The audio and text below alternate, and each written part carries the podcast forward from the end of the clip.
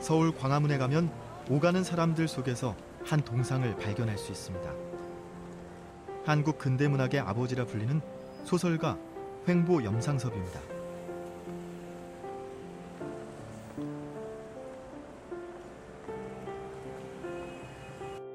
한국 사실주의 문학의 문을 연 주인공으로 평가받고 있는데요. 그의 대표작으로는 3대가 있습니다. 이 소설은 일제 강점기 시대를 배경으로 조씨 3대에 걸친 갈등을 통해 당시 식민지 현실을 보여주고 있는데요. 병화는 핀잔을 주다가 이거 왜 이렇게 끌고 가는 거요? 아 추워.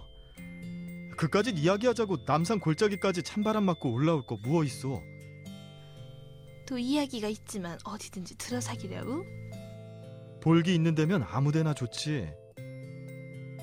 인기척이라고는 없는 쓸쓸한 조선신궁 앞마당을 휘 돌아서 380 몇 층이라는 돌층계를 나란히 서서 간신히 내려서니 해는 벌써 뉘엿뉘엿 하여졌다. 3대에서 김병화와 홍경애가 남몰래 이야기를 나누던 조선신궁. 우리나라에 정말 있었던 것일까요? 소설 속에서 김병화와 홍경애가 갔던 서울의 상징 남산을 찾았습니다.